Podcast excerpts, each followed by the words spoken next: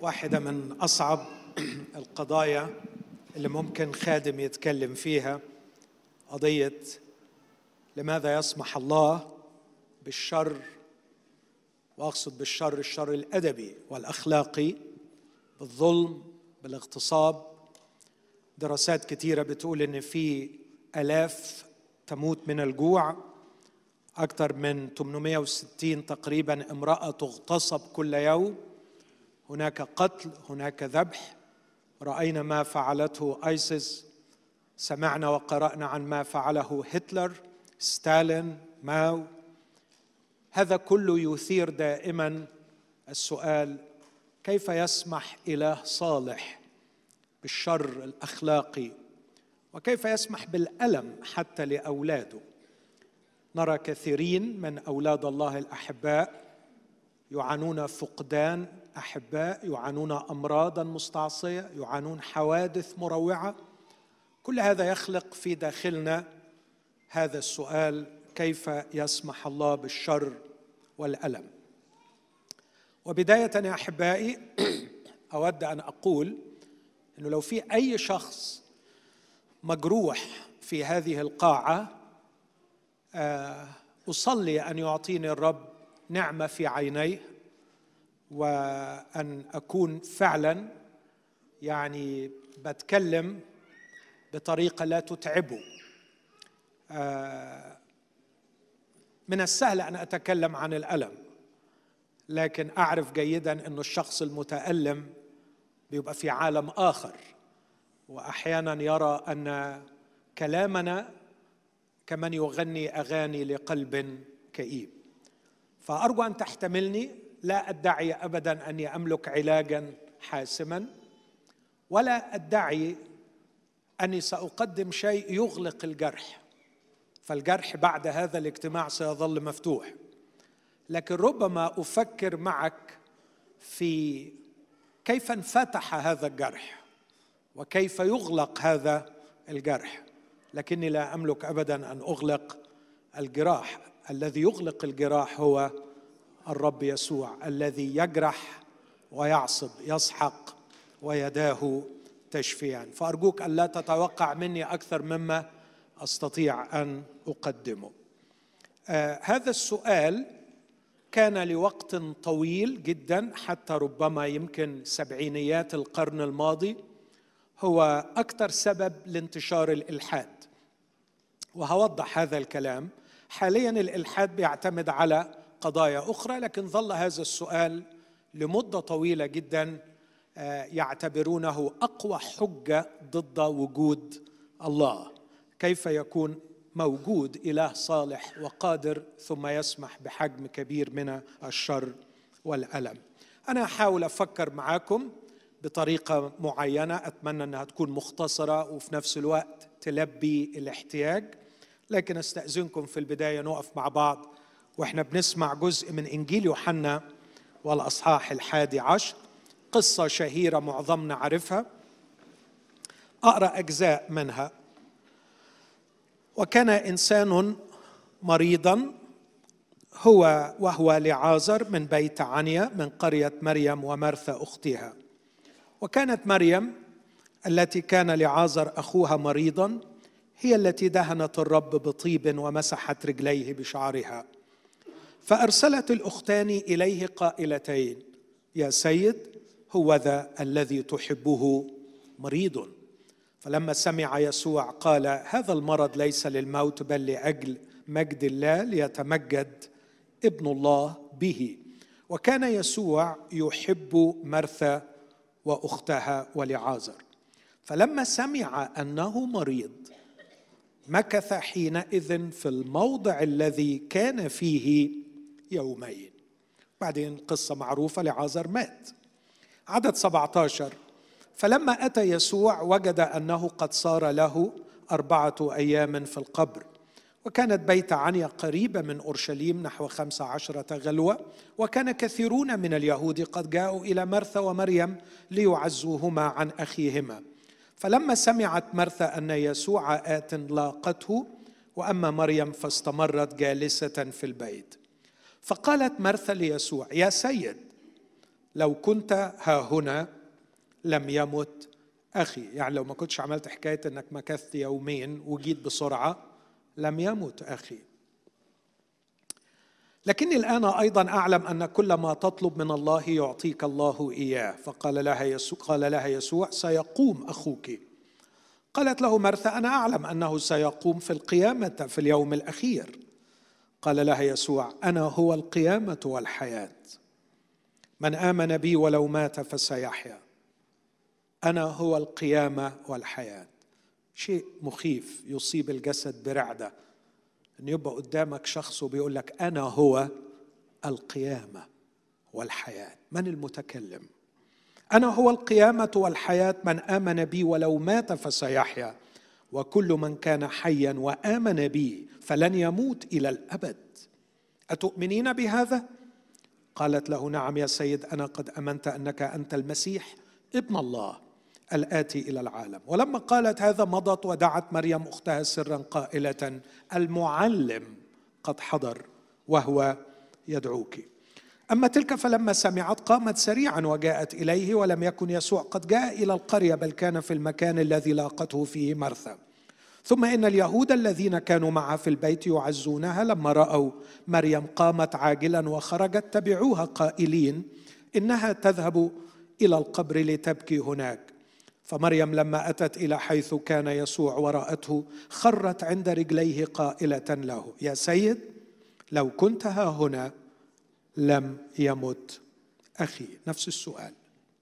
فلما رآها يسوع تبكي واليهود الذين جاءوا معها يبكون. انزعج بالروح واضطرب انزعج بالروح واضطرب وقال أين وضعتموه؟ قالوا له يا سيد تعالى وانظر. بكى يسوع. فقال اليهود انظروا كيف كان يحبه. هذه هي كلمة الله. آمين. تفضلوا. في ثلاث أشياء في النص اللي قريناه حابب أعلق عليهم تعليق سريع. النص الأول أن هناك موقف تفاعلي عاطفي إنساني عميق للغاية من يسوع تجاه مريم. إحنا حافظين الآية الشهيرة أقصر آية بكى يسوع. لكن يمكن الآية دي غطت على شهرة الآية اللي قبليها. انزعج يسوع بالروح واضطرب هناك موقف إنساني عاطفي عميق وعجيب يحتاج أن نفهمه من يسوع مع مريم. وأعتقد أن هذا النوع من التعاطف والإندماج والتوحد مع مريم لفت نظر الجميع حتى أنهم شهدوا قائلين انظروا كيف كان يحبه وليس كيف يحبها.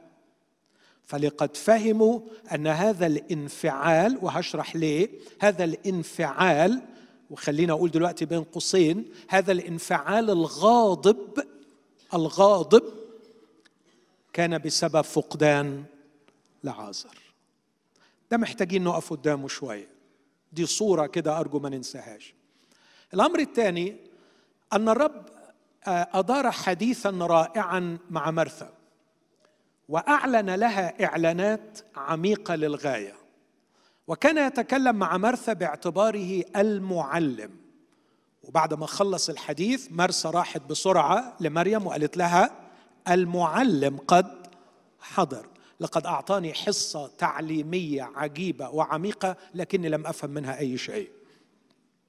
والدليل على هذا أن الرب أعلن لها إعلان في غاية الروعة نحتاج إليه ونقف أمامه باحترام. قالت له لو لو كنت هنا لم يمت أخي. قال لا سيقوم أخوك. قالت له أنا أعلم أنه سيقوم في القيامة في اليوم الأخير. قال لها أنا هو. أنا هو القيامة والحياة.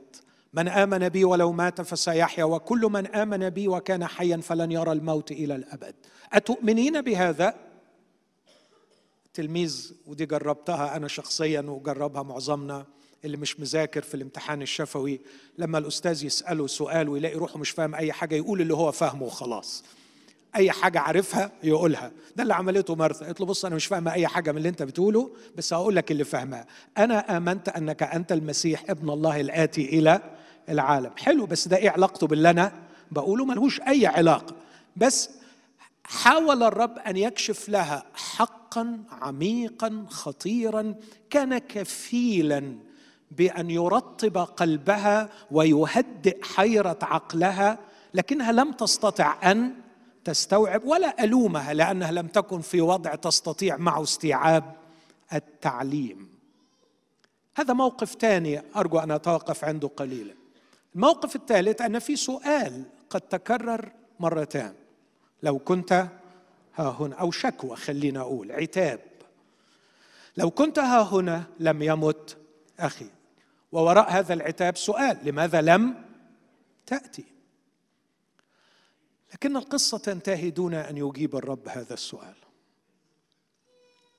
على الرغم من ثلاث تأكيدات في هذا الأصحاح أن يسوع يحب العاذر لعازر ويحب مرثا ويحب مريم يحب العائلة.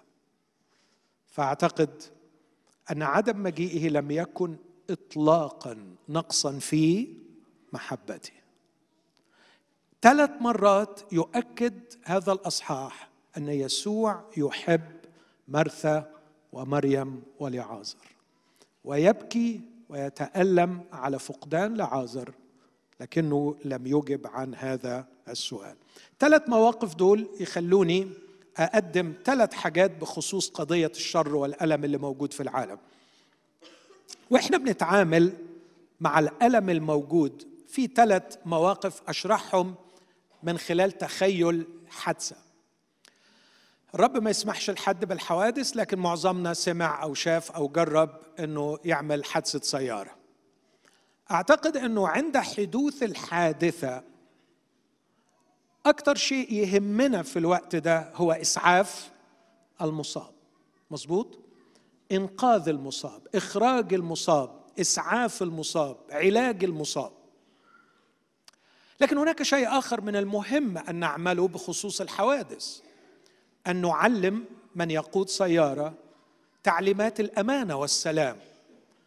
كيف يقود سيارته كيف يربط الحزام كيف يستعمل كذا كيف يسير بطريقة كذا. لكن أعتقد أن هذا التعليم عن تعليمات السلامة والأمان لا مجال له اطلاقا وقت حدوث الحادثة. تخيل كده لو واحد حصلت له حادثة وبينزف وبعدين طلع تقول له يا ابني كان لازم تربط الحزام أو يا ابني كان لازم تسوق بسرعة أعتقد إن ده في منتهى السخافة إنه يحصل مننا. لكن بعد ما بتحصل الحادثة وبعد ما بننقذ المصاب بنجيب الفنيين والمهندسين اللي بيفهموا يفحصوا السيارة أو السيارة الأخرى ويفحصوا الطريق ويبدأوا يعطونا أسباب حدوث الحادثه آه نوع السيارة مشكلة في السيارة الطريق مشكلة في الطريق الوذر مشكلة في الوذر يقدروا يحللوا الأسباب. في تعاملنا مع مشكلة الألم أرجو أن نفكر بهذه الطريقة. شعب الرب يحتاج إلى الرعاة في كنيسة الله. شغلة الراعي سواء قسيس أو خادم أو أخ متقدم الراعي شغلته إسعاف المصاب. وأعتقد إنه من أسخف الأشياء التي تعمل أني أعلم المصاب. المصاب لا يحتاج إلى تعليم. لا يحتاج إلى وعظ لا يحتاج إلى نصح لا يحتاج إلى إرشاد لا يحتاج إلى شرح. أرجوكم يا أحبائي رجاء خاص من أخ بيحبكم لا تتبرعوا بالشرح لواحد متألم. رجاء في المسيح. مرات الشخص لما بيروح لحد متألم ويشوف الكارثة أمامه بيحس إنه مش من الأخلاق إني أسيبه في ألمه. طب مش من الأخلاق أسيبه في ألمه أعمل إيه؟ أتطوع فأستحضر مخزوني المعرفي وأبدأ أقول كلام كلام كلام. وأنت بتقطع فيه وأنت مش دريان. أرجوكم لأجل المسيح. اعملوا ما عمله المسيح. المصاب يحتاج إلى إسعاف. قفوا إلى جواره وانزعجوا انزعاجه. واشعروا بفداحة خسارته. وابكوا معه. وكفى. وكفى. جلس أصحاب أيوب مع أيوب سبعة أيام صامتين ويا ليتهم استمروا صامتين. لقد بدأت بلوة أيوب عندما فتحوا أفواههم بالكلام. لا أريد أن أطيل في هذه النقطة مع أنها تستحق الكثير من الكلام. لكن رجاء أخير أكرره للمرة الثالثة. روح أقعد وما تتكلمش. بيبكي ابكي معاه. بيعاتب ربنا أوعى تصلح له في الوقت ده. أوعى تصلح له في الوقت ده. سيبه يفضفض. بيقول كلام غلط على ربنا ما تتبرعش بالنيابة عن ربنا إنك تدافع عنه. سيب أخوك يشكو ألمه ويفضفض متاعبه. قدم له كتفا أو حضنا لكن اغلق فمك. هو مش محتاج يور ماوث محتاج كتفك أو حضنك. روح حل له مشكلة. روح هات له حاجة محتاجها. اعمل له مشوار مش قادر يعمله. قف إلى جواره واجلس صامتا معه. الحقيقة الكلمة اليونانية كلمة جميلة التي ترجمت هنا انزعج يسوع بالروح. انزعج بالروح. ترجمت ترجمات إنجليزية مختلفة. الكلمة فعلا صعبة اليونانية لكن اولا تعني أنه انزعاج عميق للغاية. يعني deeply moved. حصل حاجة جواه بس إيه الحاجة دي؟ مش انزعاج. لكن نفس الكلمة ترجمت مرات أخرى انتهار أو تأنيب. فكأن يسوع deeply moved بالغضب. في حاجة غلط حصلة إيه الحاجة الغلط اللي حصلة فهموها الناس. انظروا كيف كان لعازر مات. لعازر ما كانش المفروض يموت. لعازر مات. وأنا غاضب إن لعازر مات. ترجمها البعض أنه أن غاضبا أو جأر غاضبا. ولا أستعجب لأن الكتاب يقول آخر عدو يبطل هو الموت. فالموت عدو. وعندما التقى يسوع بالموت وبشاعته ورداءته غضب. لأنه لم يخلقنا للموت. الموت شيء رديء يا أحبائي وشيء غبي واقتحم عالمنا اقتحاما سمح به الله لكن لم يكن أبدا بحسب مشيئة الله. دخل الموت عالمنا لكن الرب له معركة كبيرة مع الموت. وضع أساس النصرة فيها على الصليب. وفي مجيئه الثاني يقول الكتاب آخر عدو يبطل هو الموت. لذلك تعودت أن أقول أنا لا أخاف الموت لكني أبغضه. أكرهه من كل قلبي. لا أخشاه لا أخشاه اطلاقا لكني أكرهه. الموت عدو. فبلاش من فضلكم التعبيرات الشعبية السائدة الموت كأس وكل الناس تشربه الموت باب وكل الناس تدخله أو الموت علينا حق. فيش حاجة اسمه الموت علينا حق. الموت شر الموت عدو الموت سيبطل الموت كلف المسيح حياته. فعندما تزور شخص فقد شخصا أرجوكم أن تتحلوا بنفس مشاعر المسيح. شخص بيبقى في حالة غضب. إن قدرتم أن تئنوا غاضبين معه إنوا.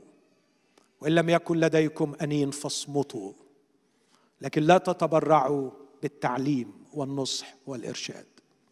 الموقف الثاني هو موقف التعليم لأن يسوع مع مرثا كشف لها إعلان معين. وأنا أعتقد إننا نحتاج إلى التعليم لكن قبل وقوع الحادثة.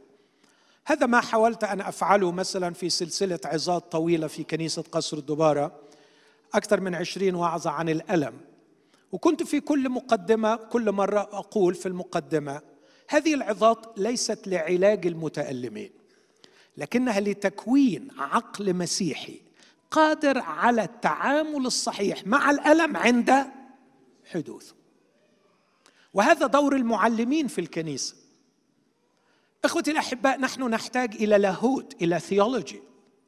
نحتاج إلى تعليم صحيح. للأسف الشديد أحيانا المنبر يستجيب لرغبة الناس في إن حد يطبطب عليهم ويعزيهم ويشجعهم ويروحهم مبسوطين كمان يعطيهم مسكن. وينسوا أن العقول تحتاج إلى تكوين. تكوين سليم يمكن المؤمنين من التعامل الصحيح مع الألم عند حدوثه هذا التعليم صعب جدا وأعتقد أن الرب أرانا هذا المس لما علمها ما فهمتش أي حاجة. مش وقته اطلاقا. ولا هيقدر المؤمن إنه يفهم التعليم في هذا الوقت. هذا وقت البكاء هذا وقت الدموع هذا وقت الأنين الغاضب مع المتألم. لكن عندنا السنين عندنا المنبر طول السنة عندنا منبر طول الأسابيع. بنعمل إيه فيه؟ علينا أن نعلم إخوتنا تعليما كتابيا صحيحا يهيئهم أو يمكنهم من التعامل الصحيح مع الألم. أنا اخترت سبع قضايا في الكتاب المقدس. قلت إن التعليم الصحيح بخصوصها يسهم إلى أكيد كل الكتاب محتاجينه لكن على الأقل هذه القضايا السبعة الخلق السقوط القضاء العهد الفداء شفاعة المسيح الآن ثم مجيء المسيح ثانية. هذه القضايا التعليم الصحيح من جهتها يكون لنا عقل سليم يجيد التعامل مع الألم. لكن الأمر الأخير بقى وهو ده اللي هنركز عليه الليلة شوية هو السؤال. أنت ليه ما جيتش؟ أنت إيه اللي خلاك تمكث في الموضع الذي كنت فيه يومين؟ لما أنت كاره الموت للعازر ليه سمحت بيه ما إحنا عندنا ألف حق وإحنا بنقول لو كنت ها هنا لما انت كنت تقدر. ما انت كنت تقدر تشفي المرض. ما انت كنت تقدر تمنع الحادثة. ما انت كنت تقدر تتدخل وتمنع طردي من العمل. لماذا؟ هحاول أشتبك مع هذا السؤال بقدر الإمكان. لكن سأشتبك معه إلى حد ما وسامحوني في هذا واسمحوا لي في هذا. سأشتبك معه باعتباره قادم من ملحد أو من غير مؤمن.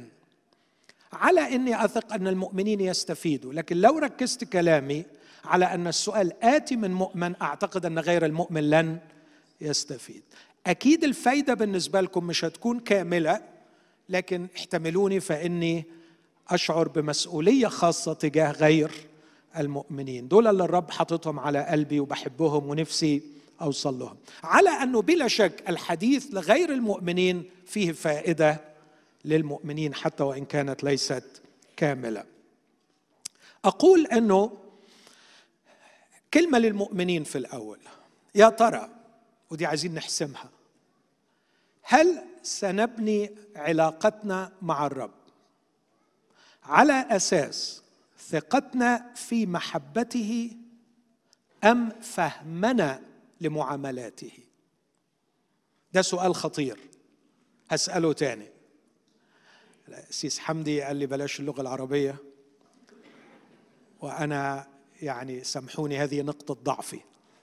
بحاول أحيانا أعبر عن نفسي بطريقة أسهل وأبسط بلاقي روحي ملخوم ومش عارف فسامحوني هحاول. بس اسمعوني تاني في هذا السؤال. في رحلة حياتنا مع الرب يسوع هي رحلة حب هي علاقة مش كده؟ زي واحد خاطب واحدة زي واحد متجوز واحدة علاقة علاقة حميمة بيني وبينه. محتاج أجاوب عن هذا السؤال وكل ما جاوبت على السؤال ده بدري مبكر كل ما كانت الفايدة أكتر. هتبني علاقتك مع الرب يسوع في السنين القادمة. على أساس اختار واحد من الاثنين. ثقتك في محبته أم فهمك لسياسته ومعاملاته؟ جاوب.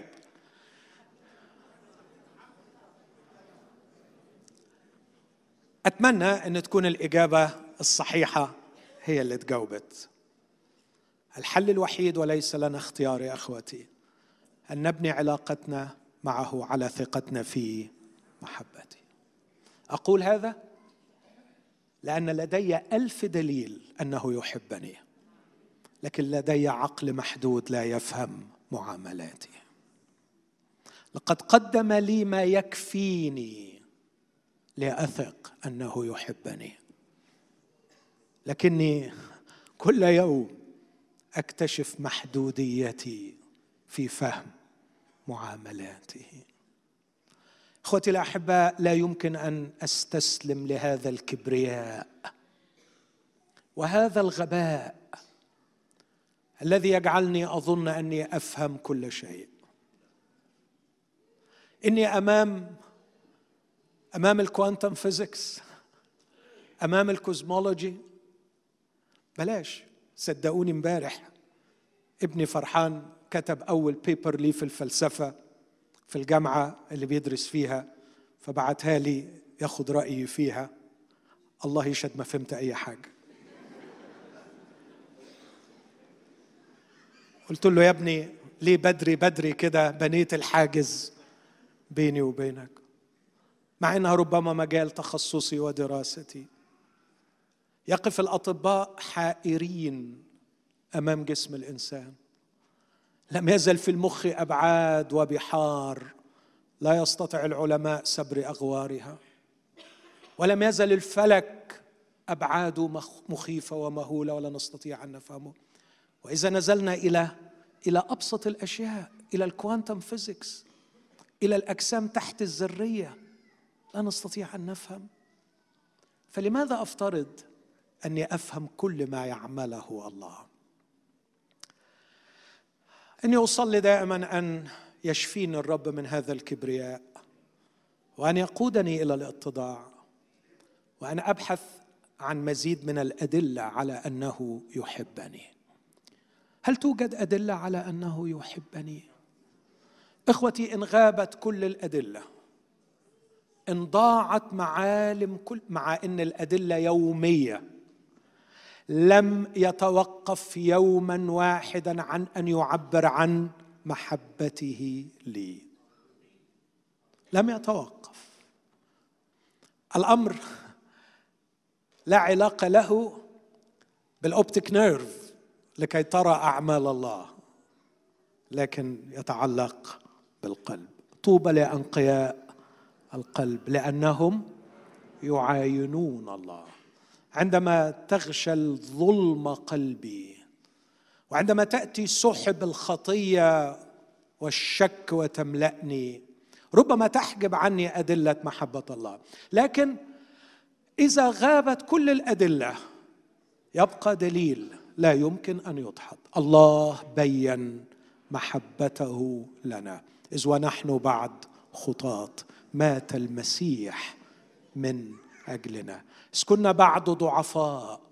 مات في الوقت المعين من أجل الفجار. اسمع اللي بعديها. إن كنا ونحن أعداء قد صولحنا مع الله بموت ابنه. فبالأولى كثيرا ونحن مصالحون نخلص بحياته بس فكر في العبارة دي. وإنت عدو صلحك بموت. ما قالش موت المسيح لكن يقول موت ابنه. يعني يعني اتفرج على وجع قلبه وهو بيبذل ابنه عشان يصالح واحد إيه؟ عدو بيقول له ابعد عني وبمعرفة طرقك. لا أصر نعم أقول وأغني وسأظل أغني في ظلمة ألمي وفي ظلمة جهلي بمعرفة أي أسباب. أقول ابن الله الذي أحبني وأسلم نفسه من أجلي. فأرجوك احسم القضية دي من دلوقتي. اقبل بمحدوديتك بأنك لا تفهم كل سياساته وأعماله لكن ثق في محبته. أعتقد إنه مثال جيد جدا عمل الحكاية دي رغم إنه ما كانش عنده أدلة زينا يوسف يوسف يعني أكيد كان موجوع ومتألم ومش فاهم أي حاجة وتتضاد ظروف الواقع مع الأحلام ومع مواعيد الله. لكن في النهاية يقول لهم أنتم قصدتم لي شرا والله قصد به خيرا. بس دي شافها إمتى دي؟ ها؟ شافها بعدين. شافها بعد مدة طويلة جدا من الألم والوجع وعدم الفهم. لكن أعتقد طول الوقت كان يبني علاقته بالله على ثقته في محبة الله نحوه لا على فهمه لمعاملات الله. حاول حاول كده تخلي يوسف اقعد معاه وحاول تفهمه وتقول له آه إخواتك يحسدوك ويرموك في البير يعني أكيد في أسباب أسباب إيه ونيلة إيه في وضع زي كده. طب يطلعوك من البير وتصرخ لربنا وتقول له انجدني قوم يعني تطلع من ساقية تقع في طاحونة تطلع تتباع عبد. طب دي فيها إيه خير يعني؟ مش شايف فيها خير. وبعدين وهو عبد عشان بيعيش أمين لربنا وطاهر ونقي يتظلم ويترمي في السجن. اشرح لي الكلام ده. ما يتشرحش يا احبائي ما يتشرحش. وأي محاولة لشرحه هي عدم احترام لآلام المتألمين. لكن دعونا نتركهم للرب ونصلي من أجلهم. أن يقودهم وسط الألم بحكمته ومحبته طبطب عليهم وياخدهم في حضنه لغاية ما يجي يوم يقولوا له هم علمت أنك تستطيع كل شيء ولا يعصر عليك أمر. كيف استطعت أن تخرج من الآكل اكلا ومن الجافي حلاوة؟ يا ليتني كنت أدركت هذا وأنا في وسط الألم فكنت سلمت وهدأت على الرغم من الوجع والألم. كده خلصت ضميري من المؤمنين. أنتقل إلى أحبائي وإخوتي وأصدقائي غير المؤمنين. إخوتي غير المؤمنين لديهم محاجة شهيرة. بدأها ايبيكورس في القرن الثالث قبل الميلاد وأكد عليها فلاسفة كثيرين أشهرهم جون ليزلي مكي سنة 1955 في كتاب شهير أو مقالة شهيرة بقيت كتاب Evil and Omnipotence. بيقول الآتي إن مشكلة الشر والألم أظهرت ليس فقط ضعف العقائد اللاهوتية بل لا منطقيتها.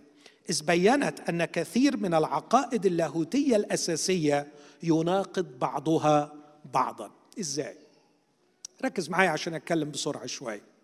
بيقول جون ماكي بيقول لو لدينا كائن كلي الصلاح فهو حتما يمنع حدوث الشر بقدر ما يستطيع. صح مش كده؟ فكر في الكلام اللي بيقول. ولو لدينا كائن كلي القدرة والعلم فهو حتما قادر على فعل أي شيء يمكن وجوده. صح. ثلاثة خلاصة الاثنين اللي فاتوا. لو لدينا كائن كلي الصلاح وكلي القدرة والعلم فهو قادر أن يمنع وجود الشر تماما. صح. أربعة لو الله موجود فهو حتما كلي الصلاح وكلي القدرة وكلي العلم. خمسة لو الله موجود طبقا للي فات لكان ينبغي أن يمنع وجود الشر تماما. ستة الشر موجود. اذا الله غير موجود. هذه هي الطريقة التي يفكر بها اصدقائنا واحبائنا لكن الرب أقام عقولا جبارة في وسط الإيمان المسيحي. واحد من هذه العقول اللي بصلي من اجله يعطيه الرب الصحة وطول العمر لأنه ما زال مثمرا رغم أنه عدى الثمانين فيلسوف مسيحي شهير اسمه الفن بلانتينجا أنصح بأنك تقرأ له أي حاجة أو تسمعه أو تشوفه على اليوتيوب. الفن عمل كتاب سنة 73 اسمه God Freedom and Evil. وكانت نتيجة هذا الكتاب أن هذه الحجة ماتت تماما. وأبطلت تماما. ألفن لم يرد على تفصيلات هذه الحجة لكنه أثبت بالفلسفة كفيلسوف شهير وبالمنطق أن وجود الله لا يتناقض ولا يتعارض مع وجود الشر والألم في هذا العالم. كانت نتيجة هذا الكتاب أن ويليام أليستون والذي شغل لفترة طويلة منصب رئيس الجمعية الأمريكية للفلسفة والذي توفى في 2009 كتب هذا لقد صار الجميع الآن من كل الاتجاهات الفلسفية تقريبا يعترفون بأن فكرة وجود الشر تبرهن عدم وجود الله قد أفلست تماما. ليه؟ لم يحاول بلانتينجا أن يبرر سماح الله بالشر. لكنه حاجج كفيلسوف أنه لا يوجد تناقض بين وجود إله كلي الصلاح كلي القدرة كلي العلم ووجود الشر. خليني أسيب هنا بلانتينجا شوية وأروح لفيلسوف تاني أصغر منه في السن اسمه ويليام لين كريج وبرضه أقول إنه اللي ما بيشوفش الراجل ده ما بيسمعلوش بيخسر كتير قوي. هو نشكر رب حي الرب يديله الصحة عنده مرض في جسده لكن أبدع وأنتج الكثير للدفاع عن الإيمان المسيحي. ويليام لين كريج بيقول العبارة دي الله كلي الصلاح الله كلي القدرة. اذا لا ينبغي أن يكون هناك ألم أو شر في العالم. بس بيقول إن هذه العبارات ليست عبارات مطلقة. يعني إيه؟ الله كلي الصلاح ولو كان الله كلي الصلاح لا يسمح بوجود شر في العالم. فكر فيها لو كان الله كلي الصلاح لا يسمح بوجود شر في العالم. بيقول هذه العبارة تقبل إضافة عبارة أخرى تبدأ بكلمة إلا إذا. فتقدر تقول نعم الله كلي الصلاح ولو كان الله صالحا لما كان يسمح بالشر في العالم إلا إذا كان هناك سبب سبب لا نستطيع أن نفهمه لا يتعارض مع صلاح الله. هنا هيتحول السؤال هل من الممكن أن يكون هناك سبب يجعل الله الصالح يسمح بالشر؟ ده سؤال جيد ممكن نتعامل معه. لو كان الله كلي القدرة ما كان يسمح بحدوث الشر في العالم نعم بشرط أن تفهم ماذا تعني قدرة الله. إيه، يعني إيه تعني؟ الله قادر على كل شيء. طب إيه رأيك إن الكتاب بيقول لا يقدر أحيانا؟ الكتاب بيقول إن الله لا يقدر. فعايز أقول برضو إنها عبارة نسبية. إلا إذا كان ما سيقدر الله عليه يجعله متناقضا مع نفسه. الله يقدر على كل شيء علشان كده هو يقدر يكذب. صح العبارة دي؟ تنفع العبارة الغبية دي؟ لا الله قادر على كل شيء لكنه لا يقدر أن يكذب لأن الكذب يتناقض مع طبيعة الله. عشان كده محتاجين وإحنا بنقول إن الله كلي الصلاح وإن الله كلي القدرة. ويتمند فكر بعمق لأن الله عايزنا ننضج ونكبر. ما هو الصلاح؟ وما هي القدرة؟ ده اللي هتوقف عنده شوية دلوقتي في الوقت اللي جاي. ماذا يعني الصلاح؟ الصلاح هو أن تسعد من أمامك. إيه رأيكم في التعبير ده؟ الصلاح هو أن تسعد من أمامك. خلوني أحكي لكم حكاية صغيرة أوي حصلت النهاردة معايا. توضح شوية. النهارده دان قال لي تعالى أنت يعني هتقعد كده هتزهق أخدك في مكان تقعد تذاكر فيه. فخدني حطني في مكان وسابوني وقعدت أذاكر. يا دوب قعدت أذاكر جت سيدة ومعاها طفلين أعمارهم بالتقريب يعني أخم من حوالي مثلا ستة وثمانية. بنت ثمان سنوات وولد تقريبا خمس ست سنوات. وكانوا قريبين قوي مني. فالأم بتقول لهم أجيب لكم إيه؟ عايزين إيه؟ فقالوا لها على حاجات كلها مش هيلثي فالأم امتعضت واتضايقت. لكن يعني كأنها بتقول هعمل إيه؟ راحت جابت لهم اللي هم عايزين. وجاية فرحانة بالحاجات اللي جابتها لهم. أنا في ذهني قلت أكيد فكرت بالطريقة الاتيه سبت الشغل وقعدت أحلل الموقف. فقلت أكيد فكرت النهارده السبت والنهاردة أجازة وأنا جايبة العيال في المكان ده عشان أبسطهم. هنكد عليهم النهارده وأقول لهم healthy ولا مش healthy أخليهم ياكلوا وخلاص. المهم إن هم المهم إن هم المهم إن هم يتبسطوا. أنا بيني وبين نفسي قلت العيال الأيام دي قليلة اصل وما عندهاش أي امتنان.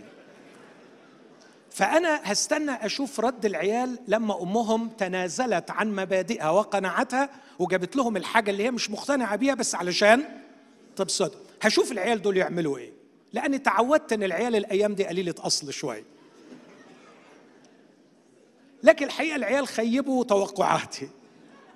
واستقبلوا الأم بحفاوة شديدة جدا وكلمة thank you so much mommy thank you so much بكل قلبهم أبهرتني وخجلتني. وقلت بيني وبيني بيني وبين نفسي يعني سامحوني أنا ظلمتكم أنتوا طلعتوا عيال عندكم أصل. وابتدأوا بسعادة غامرة يلتهمون الطعام الانهيلثي بكل أشكاله وألوانه. وهي يا صاحبي ثلاث دقايق. حالة السعادة لم تستمر أكثر من ثلاث دقايق. الواد قال لها ماما هو ممكن تجيبي لي تاني؟ قالت له نو. اتقمص وكأنها ما جابتش أي حاجة.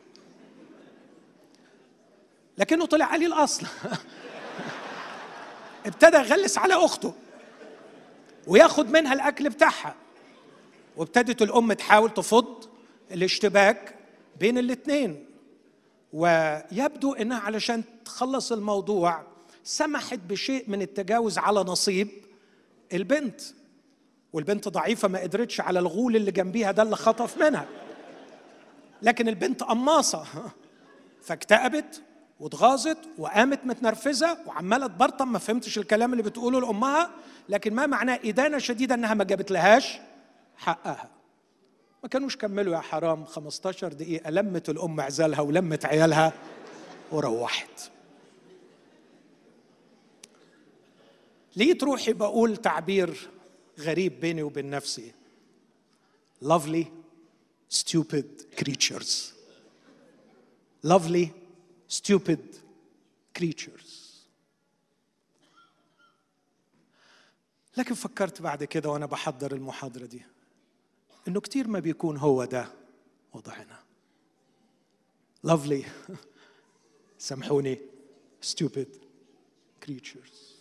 نبحث فقط عن سعادتنا. ولا نبحث عن ما هو لخيرنا. إننا فقط نفكر في اللحظة الراهنة. وننسى. وننسى. وننسى. لقد نسيت هذه الأم المسكينة. أن هذا الطفل تحكمه الأنانية فيريد أن يستولي على ما ليس له. ونسيت هذه الأمة أن هذا الطفل لم ينضج بعد فلا حدود لرغبته وشهيته فلا يعرف متى يقول كفى. ونسيت هذه الأمة أن هذه البنت متكبرة متعجرفة تريد أن تطالب بحقوقها ولا تعرف معنى الغفران والمسامحة. ونقلت الحوار إلى الله أبينا في السماء.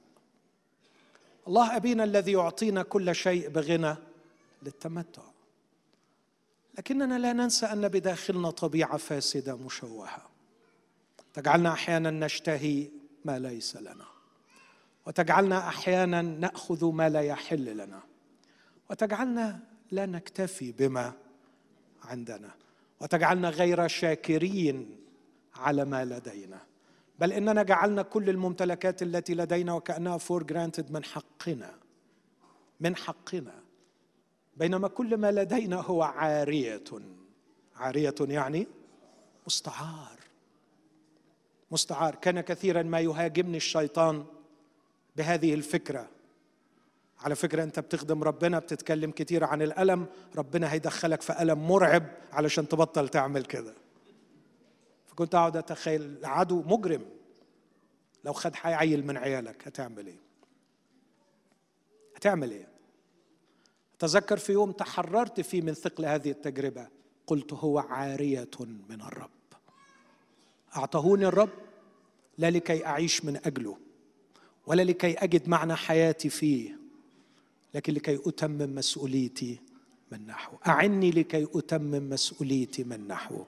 عاش قليلا أو عاش كثيرا. فقط أعني أكون امينا تجاهه. لكن يبقى في النهاية أن نبع وجودي ومعنى حياتي لا يرتبط بزوجة ولا بابن ولا بمال ولا بوظيفة ولا بخدمة. لكن معنى حياتي يرتبط بك أنت وحدك. وأنت أمين ولا يمكن أن تغيب. كتبت بعد ما رحل أخي الحبيب مجدي وقلت دخلت في علاقات مع أناس للأسف غيرتهم الظروف. ودخلت في علاقات مع أناس أفسدتهم الخطايا. لكن مجدي لم يغيروا ظرف ولم يفسدوا شر لكن غيبه الموت.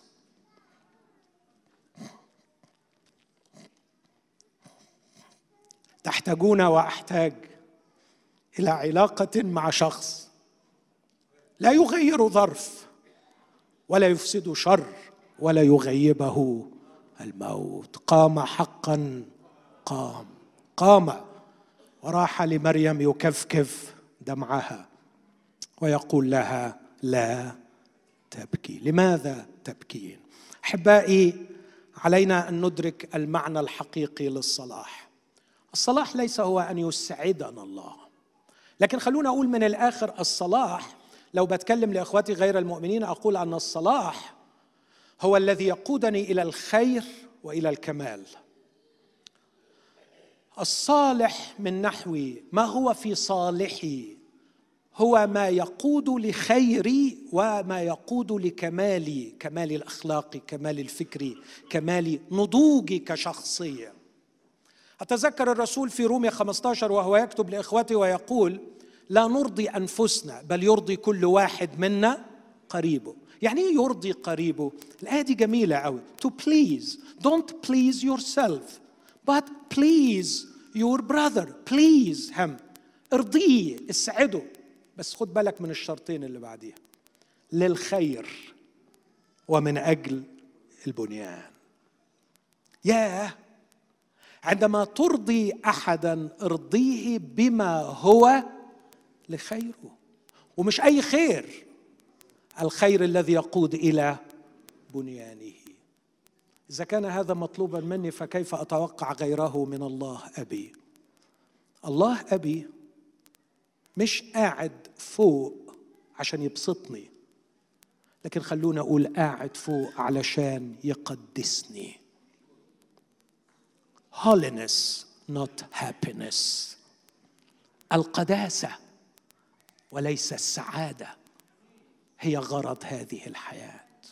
علشان كده أبونا السماوي مش قاعد على بنك يرطب لي مزاجي لكن أبونا قاعد يؤدب لكي نشترك في قداسته.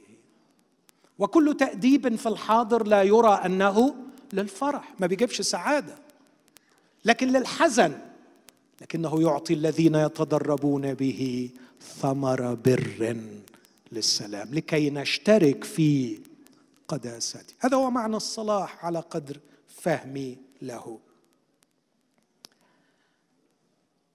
أقول ليس كل ما يؤلم يؤذي لكن كل ما يؤذي يؤلم. بل وكلما كان الألم الأذى كلما كان ألم الأذى أسرع وأشد كلما كان الأذى أقل. فأحيانا الألم مطلوب بشدة بدون دخول في تفاصيل مؤلمة لاحبائي الذين يعانون. إن مشكلة مرض السرطان أنه في البداية لا يؤلم. يا ليته كان يؤلم. عشان كده أقول ليس كل ما يؤلم يؤذي لكن كل ما يؤذي يؤلم. وكلما كان ألم ما يؤذي سريعا وشديدا كلما كان أفضل لأنه سينبهني. لماذا نعتبر الألم وكأنه شيئا شريرا؟ إن الأمر الشرير ليس ما يؤلم لكن الأمر الشرير هو ما يؤذي.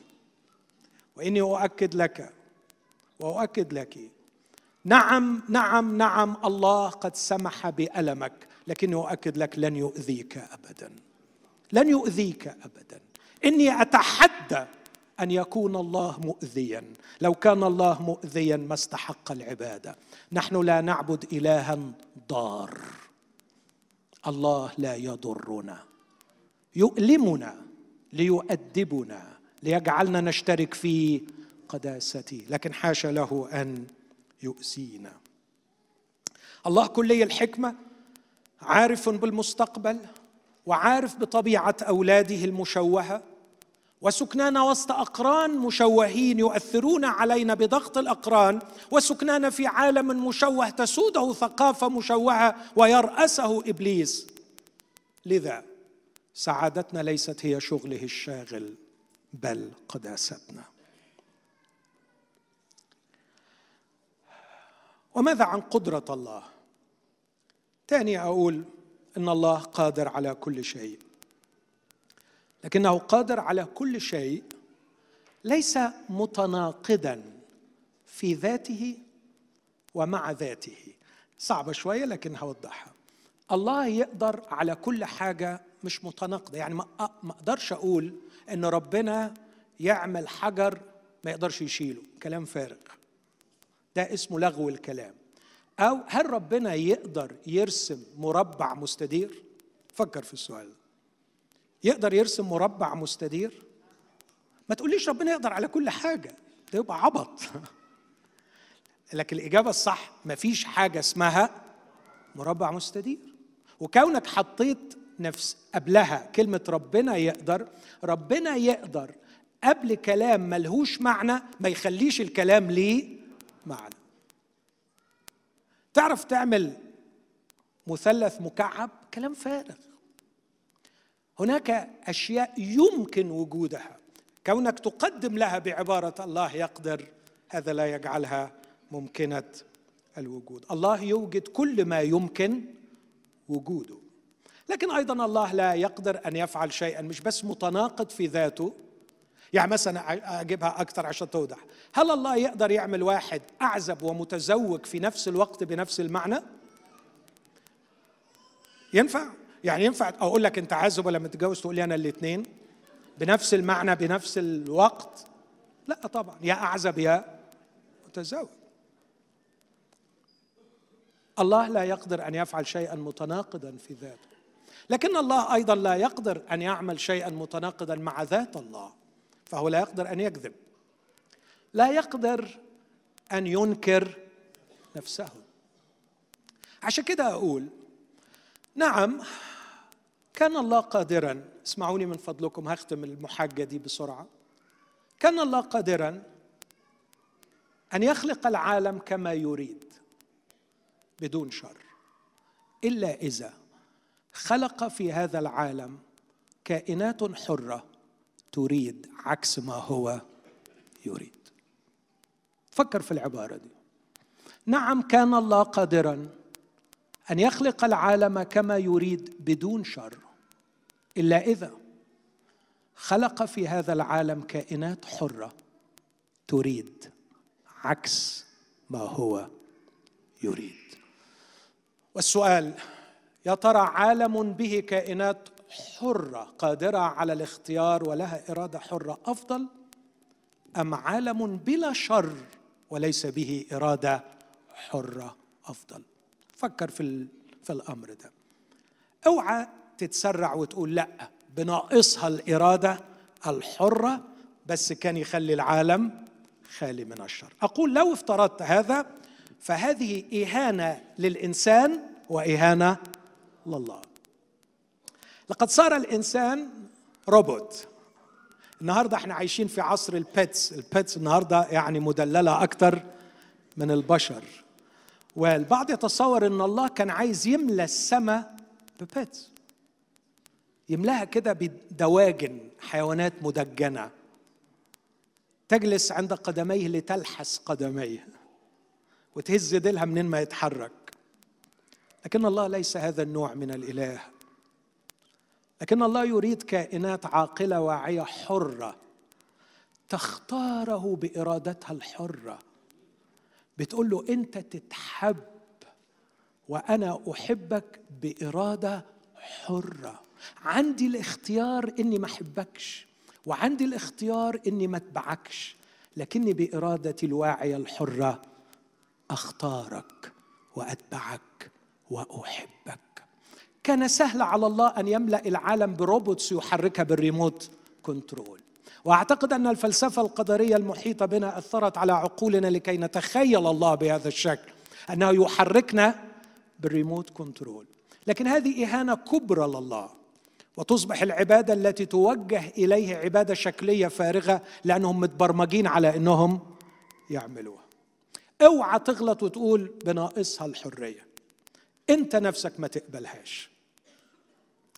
خلونا أديكم مثل بسيط بحكيه دايما. أنا بسافر كتير قوي فافترضت مرة هذا الافتراض.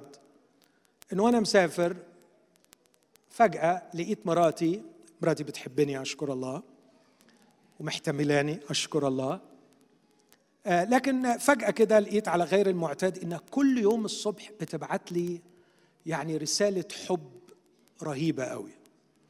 فقعدت أسبوع يعني أحلق في سماوات الرومانس الجميل وعشت أيام جميلة. ولما رجعت كانت أول حاجة بقولها لها حبيبتي أنا مش عارف أقول لك قد إيه أنا ممتن للرسائل اللي أنت كنت بتبعتيها. قالت لي رسائل إيه يا حبيبي؟ قلت لها الرسائل اللي أنت كنت بتبعتيها لي. ووريتها الموبايل. قرت الرسائل. قالت لي تعرف أنا موافقة عليها كلها. وموافقة على كل كلمة بس الحقيقة مش أنا اللي بعتها. قلت لها أمال مين اللي بعتها؟ دي جاية من تليفونك. قالت لي يظهر حد من ولادي برمج التليفون إنه يبعت لك الرسالة دي كل يوم الصبح من غير ما أقصد. آه بس انت موافقة عليها. آه موافقة عليها لكن فقدت معناها. كنت أشتاق أن تكون بإرادتها باختيارها. أحكي لكم حاجة تاني بيقولها وسيم زميلي يمكن توضح الفكرة. معظم الستات أو لا عفوا متأسف بمحي الكلمة دي خالص. بعض الستات بعض الستات بيتخاصموا مع رجالتهم. إزاي؟ بيدخل الراجل بيلاقي وشها متغير. مالك يا حبيبتي؟ عارفين الإجابة. مفيش حاجة. عارفين الإجابة دي طبعا. كلهم بيقولوا مفيش حاجة. هو حافظ طبعا انه مفيش حاجة وراها 100 حاجة. فبيسكت شوية وبعد شوية لا حبيبتي الله يطول عمرك قصري المشوار مش عايزين نطول مدة النكد. قولي لي إيه اللي مزعلك؟ قولي لي يا حبيبتي لا هو أكيد في حاجة. وكان المفروض تعرف لوحدك. صح يا حبيبتي. أنا عارف إنه كان المفروض أعرف لوحدي بس المشكلة عندي قصور إني لسه ما بقتش زي ربنا اللي يقدر يقرأ القلوب. فأرجوكي ساعديني ساعديني بس ساعديني. فاخيرا تتواضع وتتنازل وتتنازل وتتواضع وتتطوع وتتبرع وتروح قايلاله على اللي مزعلها إنك حصل كذا كذا وإنت ما عملتش كده. يا طب يا حبيبتي إنت لو كنت قلتي لي ده أنا كنت جري عملتها. تقول له لا ما لما تعملها عشان أنا قلت لك ملهاش معنى. أنا كنت عايزاك تعملها لوحدك. It makes sense. بتدور على فعل نابع من اختيار حر واعي وليس على مجرد طاعة وصية. كان من المستحيل أن الله يخلقنا كائنات غير حرة. طيب أوكي يعملنا كائنات حرة. فكر معايا في اللي جاي ده عشان ده كلام يعني محتاج شوية إنك تنتقدني فيه. ما دام هو مصر على الحرية يخلقنا كائنات حرة قادرة على فعل الخير فقط. إيه رأيك في الكلام ده؟ ده اسمه كلام فاضي. لأنه قادرة على فعل الخير فقط معناها إن ما هياش حرة والحرية مش حقيقية. الحرية حقيقية عندما يكون لدي اختيار فعل الشر لكني لا اختاره ولا افعله إخوتي الأحباء في النهاية لماذا الحرية مهمة؟ لأنه لا حب حقيقي بدون حرية. سي إس لويس يقول الحب بالإجبار اغتصاب وحاشا لله أن يغتصبنا. الله يريد محبتنا. بسبب هذا الفكر اللي طرحه بلانتينجا وغيره صارت حجة أنه وجود الشر أنا هكمل بقى المحاجة لو كان الله كلي القدرة فهو قادر على أن يجعل العالم كما يريد إلا إذا اختار الله أن يخلق في العالم كائنات حرة تريد غير ما يريد. وهذه الكائنات اختارت فعل الشر وهذا هو مصدر الشر في العالم وليس الله. ما سكتوش طبعا لكن آه، طلعوا محاجة تاني. المحاجة اللي فاتت دي اسمها deductive يعني بما أن بما أن إذن. لكن المحجة الثانية كانت محجة بيسموها evidential أو الدلائلية استنباط. حاولوا يخففوا اللغة. فقالوا هكذا العالم الكبير اسمه ويليام رو هو اللي حطها سنة 79 يوجد في العالم الكثير من الألم والشر المروع الذي بلا معنى يجعل حياة من يصيبه لا تستحق أن تعاش.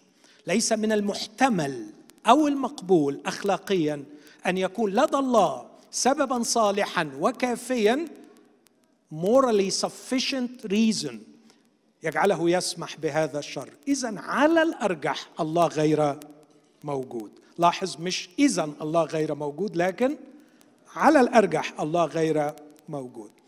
الرد عليه القائل بهذا الافتراض دول بيركزوا على نوع الشرور المروعة اللي بتحصل.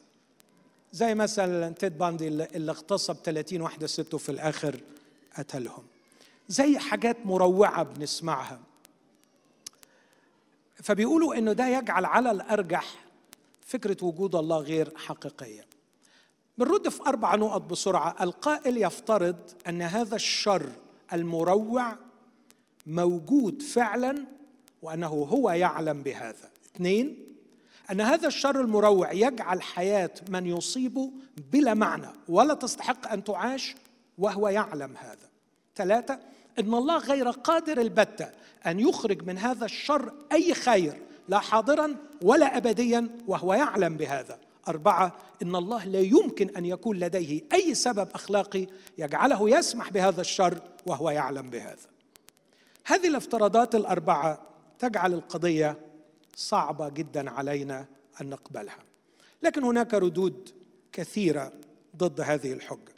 في رد قالوا سي اس لويس من زمان قالوا على فكرة هو أنت لما بتقول إن ده شر أنت جبت منين الكلمة دي؟ أنت إزاي تعرف إن الخط ده أعوج لو ما كانش لديك خبرة بالخط المستقيم؟ كونك تحس إن ده شر معناها إنك فاهم إن فيه خير. واو. اذا في شر وفي خير. اذا في قانون بيميز بيجعلنا نقول بيضع حدود بيقول لما الأمر ده يحصل يبقى شر والأمر ده خير. من الذي وضع هذا القانون؟ الله. فأنت بتحاول تستعمل شيء بسبب وجود الله لكي تنفي وجود الله. لو الله مش موجود على فكرة فعلا لو الله مش موجود. ونحن مجرد نتاج الزمن والصدفة والعشوائية. مفيش حاجة اسمها خير وحاجة اسمها شر. خالص. إحنا ليه بنؤمن إن الكانسر شر؟ لأنه نؤمن أن الله صنع كل شيء حسنا.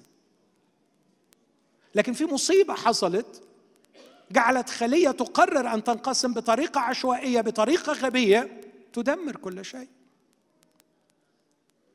لولا إيماننا أن الله خلق الإنسان سليما صحيحا ما كناش نقول على الكانسر إنه شر. لو إحنا نتاج التطور العشوائي فقط طب ما أنت حظك مشيت كده وده حظه مشي كده. مفيش أي معنى إنك تقول ده خير وده شر. أنت نتاج الزمن والصدفة والعش... بل بالعكس إن نتاج الزمن والصدفة والعشوائية المفروض إنه يكون في معظمه شيء ملهوش معنى. لكن كونك تقول لا ده لازم يكون في معنى يبقى أنت بتفترض وجود شخص يجعل الأشياء لها معنى. إذا قرأت قصة محكمة في فصولها تنتقل بك من فكرة إلى فكرة من حدث إلى حدث لا يمكن تقول أنه لا يوجد اوثر لا يمكن تقول أن هناك هوريكين خبط مطبعة رصت الحروف طلعت لنا الكتاب ده. العشوائية لا تنتج أشياء لها معنى. فعندما ترى شرور وتقول ليس لها معنى أنت تؤكد وتبرهن أنه يوجد خالق يجعل الأشياء لها معنى. الحجة الثانية بسرعة ودي مهمة قوي بنقول لاحبائنا يس الله بيسمح بالشر وإحنا عارفين إنه سامح بالشر. بس عايز أقول لك في النهاية أنا وأنت نتاج كم كبير من الشرور اللي حصلت في الدنيا. صدقني فكر فيها شوية. يعني هو حضراتكم هاجرتوا أستراليا ليه؟ آه، اوعى تقول لي حلمت حلم ولقيت الرب بيدعيني وبيقول لي هلم فأذهب آه، فأرسلك. لكن أكيد عانينا من شر وألم مش كده؟ عانينا من ظروف صعبة. فكرنا وقررنا وجينا. وتشكلت شخصياتكم في هذا البلد.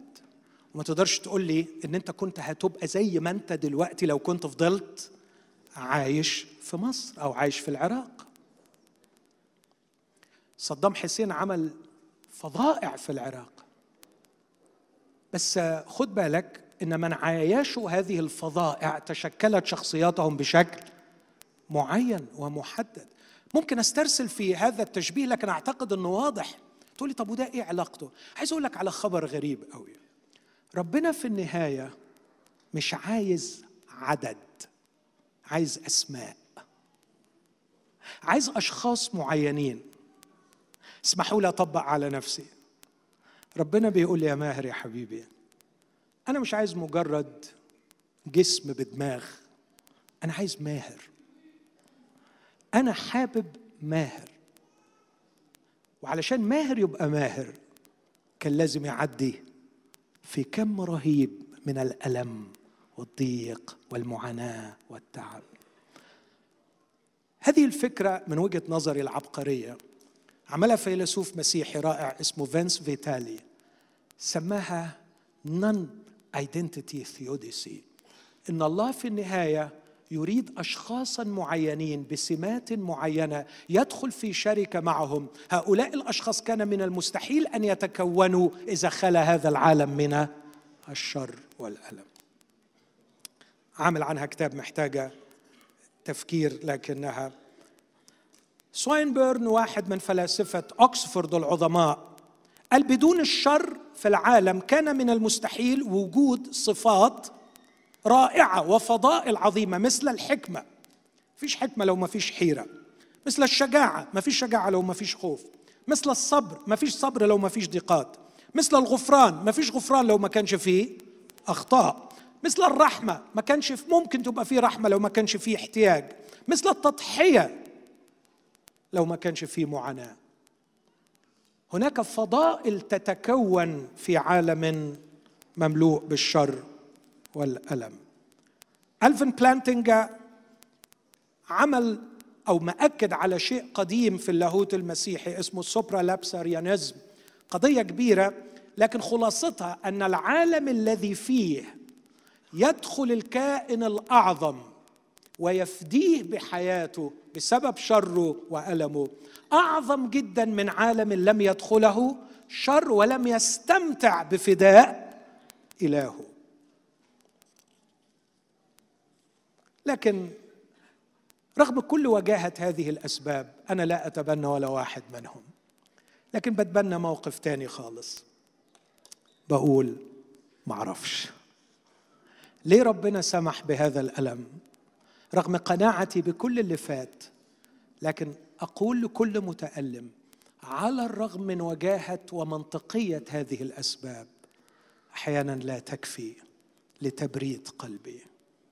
علشان كده أنا أتبنى موقف اللي بدأت به سأبني علاقتي معه على ثقتي في محبته لا على فهمي لمعاملاته معي. وهذا موقف فكري مقبول. لقد قدم الله لي أدلة كافية على أنه موجود وقدم أدلة كافية على أنه يحبني لكن لم يقدم لي تفسيرات كافية لأفهم معاملاته معي.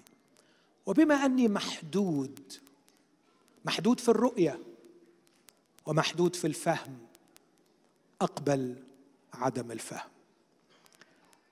لا أستطيع أن أقول أن هذه القاعة بها فيل وأنا لا أرى. لكن يمكنني أن أجزم أنه من الممكن أن يكون في هذه القاعة ميكروبات وأنا لا أراها. إن نظري محدود لكي يرى ينبغي أن تكون الأشياء بحجم معين. وأقول أيضا إن عقلي محدود فهناك أسباب كثيرة حتى لو أعلنها الله لن أستطيع أن أفهم. إني أقر وأقبل بمحدوديتي وبالتالي أفعل كتلميذ لأستاذ في الشطرنج. يرى التلميذ أستاذه يضحي بقطعة معينة. كان من المستحيل أن التلميذ يلعب هذه الخطوة. ويدور في عقله يا ترى كيف يفكر الأستاذ؟ لكنه لا يستطيع أن يصل إلى أبعاد ما في عقل الأستاذ. أتذكر ابني وأنا أخذه لكي يأخذ تطعيمه. كان يتعلق برقبتي ويصرخ رافضا هذا التطعيم. لكني كنت أحول وجهه وألزمه. لم يفهم وقتها. لكنه فهم فيما بعد. أليه يقول إن الله يتكلم لكننا لا نستطيع أن نلاحظ. أكتفي بهذا أحبائي لكني أود أن أختم بما بدأت به. لم أقدم هذا لكي أضمد جرحا موجود في قلب أخت أو أخ متألم.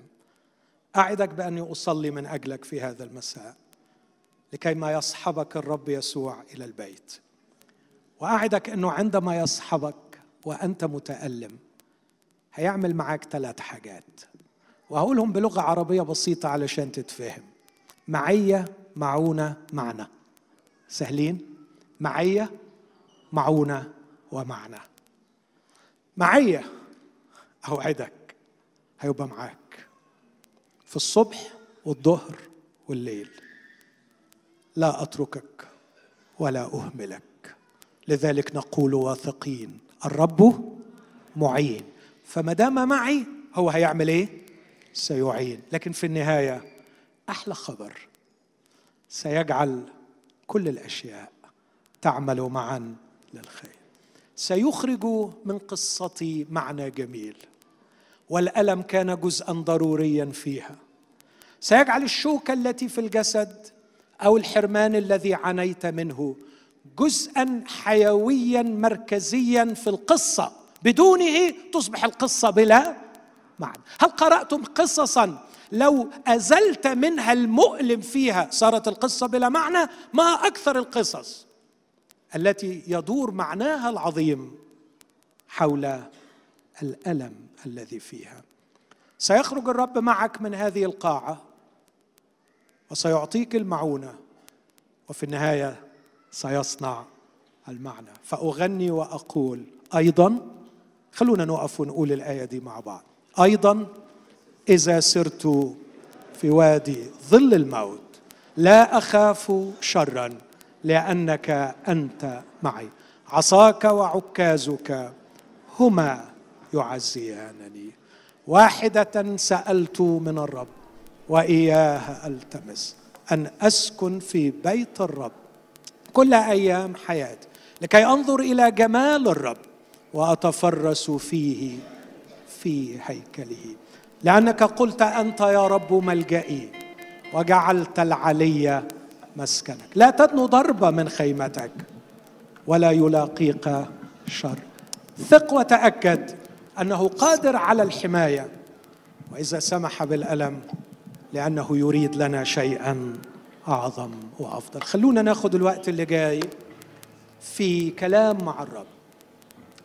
إذا عايز تشكر إذا عايز تعاتب إذا عايز تقول له أنا ما فهمتش أي حاجة وعايزك تيجي معايا إذا عايز تعترف بخطأ إذا عايز تبدأ علاقة معاه الوقت الجاي مهم للغاية. هناخد عشر دقايق بس. عشر دقايق. في ترنيم. توبة. قبول المسيح المخلص. تجديد للعلاقة مع الرب. أنا أعتقد أن ده وقت حيوي جدا بعد ما استمعنا المدة الطويلة دي. نحن في حاجة أن نتكلم مع الرب. ليك قصد في حياتي ليا ضامن إنه يكمل. انت راسم ليا خطة وسكة صالحة مش هتفشل. إنت ليك قصد في حياتي. ليا ضامن إنه يكمل. انت راسم ليا سكة وخطة صالحة مش هتفشل. عايز امشي فيها وأبقى خاضع بين إيديك. نفسي أتعلم أطيعك يبقى كل العمر ليك. انك اسمع همس صوتك وأبقى ناظر بس ليك.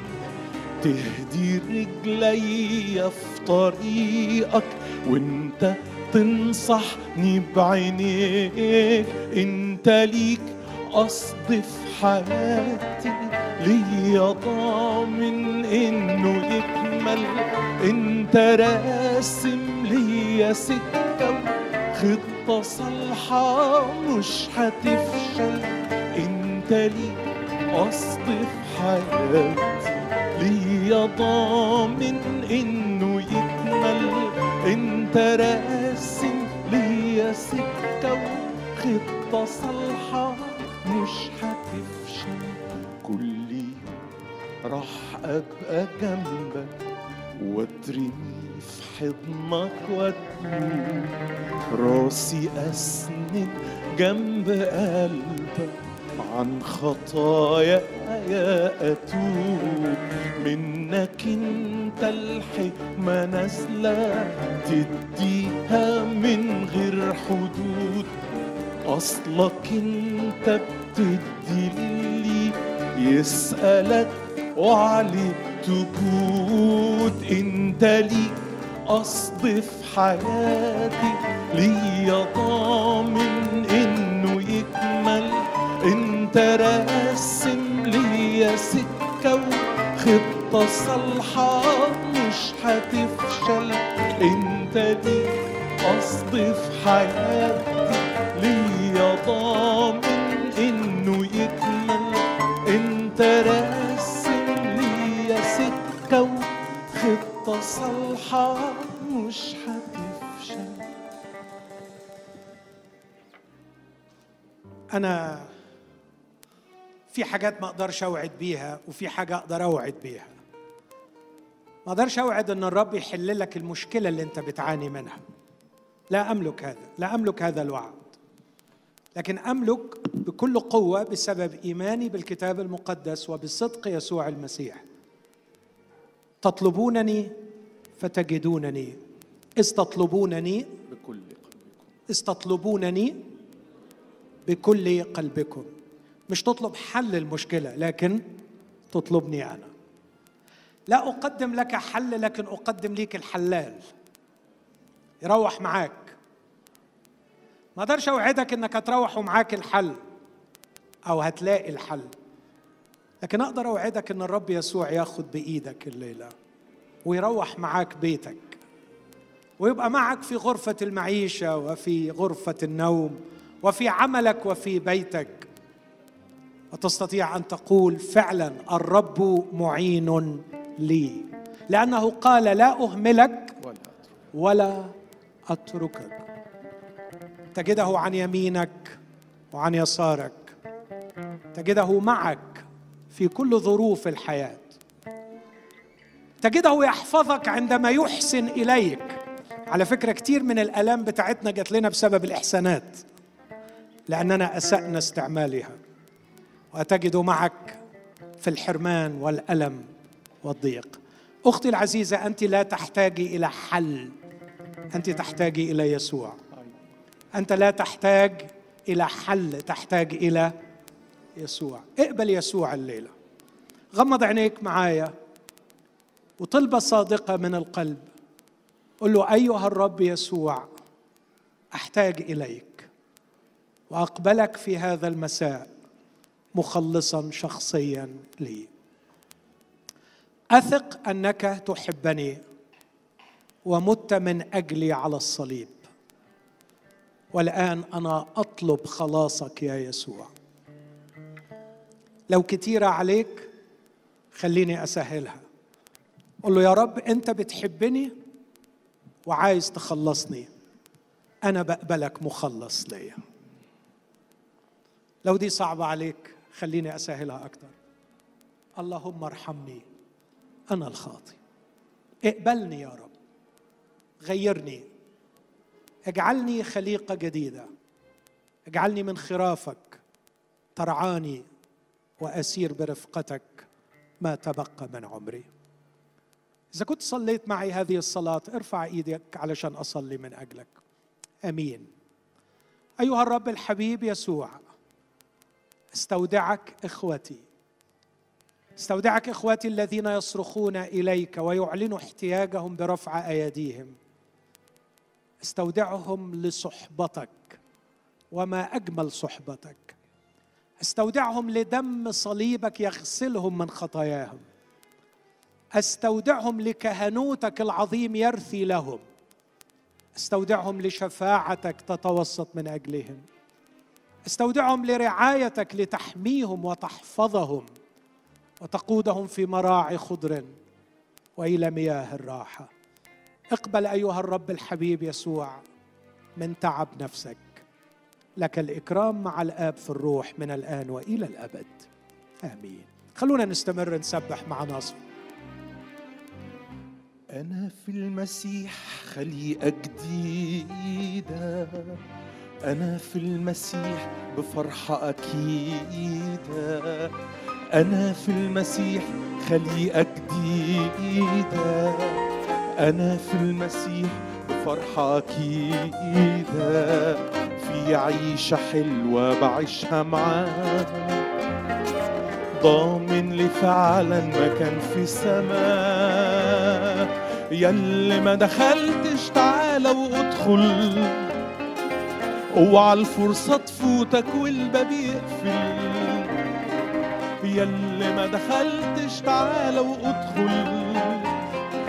اوعى الفرصة تفوتك والباب يقفل.